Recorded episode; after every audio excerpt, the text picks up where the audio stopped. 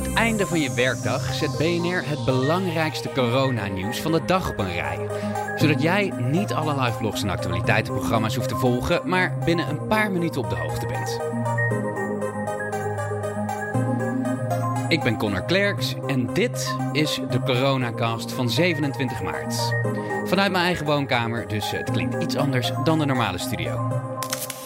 We beginnen bij ondernemers. Want de ondernemers die een beroep doen op de steunmaatregelen van het kabinet, die moeten eerst zelf diep in de buidel tasten.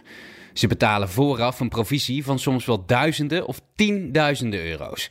Pas dan staat de overheid garant voor het geld dat ondernemers lenen. En dat blijkt uit een rondvraag van BNR.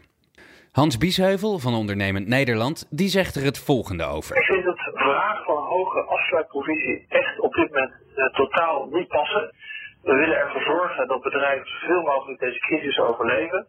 Uh, het lijkt mij niet verstandig om hoge afsluitprovisies af te schaffen en bedrijven maximaal de ruimte te geven om uh, door deze crisis heen te komen. Volgens Biesheuvel ga je met deze regeling ook de schuld van bedrijven ophogen.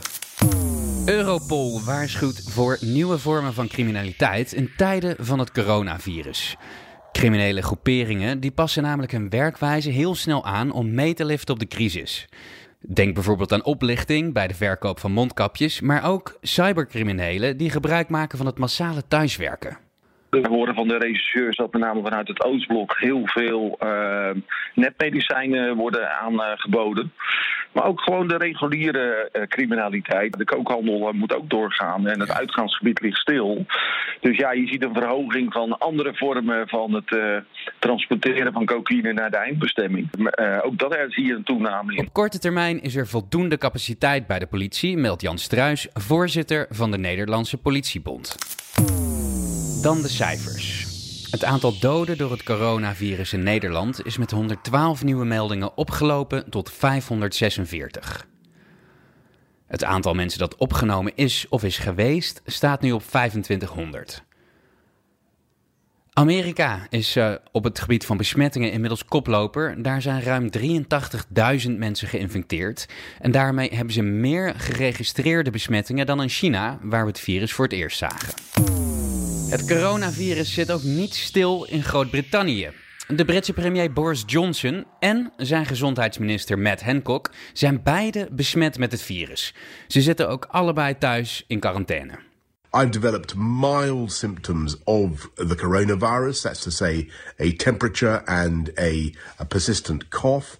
And on the advice of the chief medical officer, I've taken a test that has come out En ze zijn niet de enige bekende mensen. Ook de zanger van de Duitse band Ramstein, Till Lindemann, is opgenomen op de intensive care.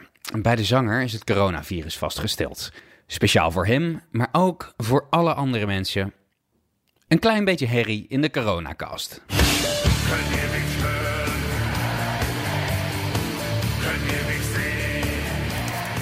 Het is uh, maar goed eigenlijk dat jullie allemaal opgesloten zitten, want een wereldwijd tekort aan condooms dreigt. En dat komt door een lockdown in Maleisië. Daarvoor waarschuwde de grootste producent van condooms, Carex Berhad. Eén op de vijf verkochte condooms wereldwijd wordt door het Maleisische bedrijf gemaakt. Is er ook goed nieuws? Jazeker wel.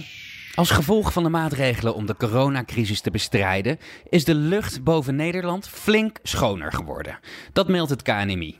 Onderzoekers hebben de luchtvervuiling van nu vergeleken met vorig jaar en ze hebben ontdekt dat de vervuiling met 20 tot 60 procent is afgenomen. Een ander voordeel wat ik zie, ik, uh, ik heb mijn bureau aan het raam gezet, ik weet niet hoe het bij jullie is, maar ik zie voor het eerst eigenlijk in mijn leven kraakheldere blauwe luchten zonder strepen van vliegtuigen. Is toch mooi. Dit was de coronacast van 27 maart. Hou het allemaal veilig en uh, in de woorden van Mark Rutte... Let een beetje op elkaar. Ik reken op u.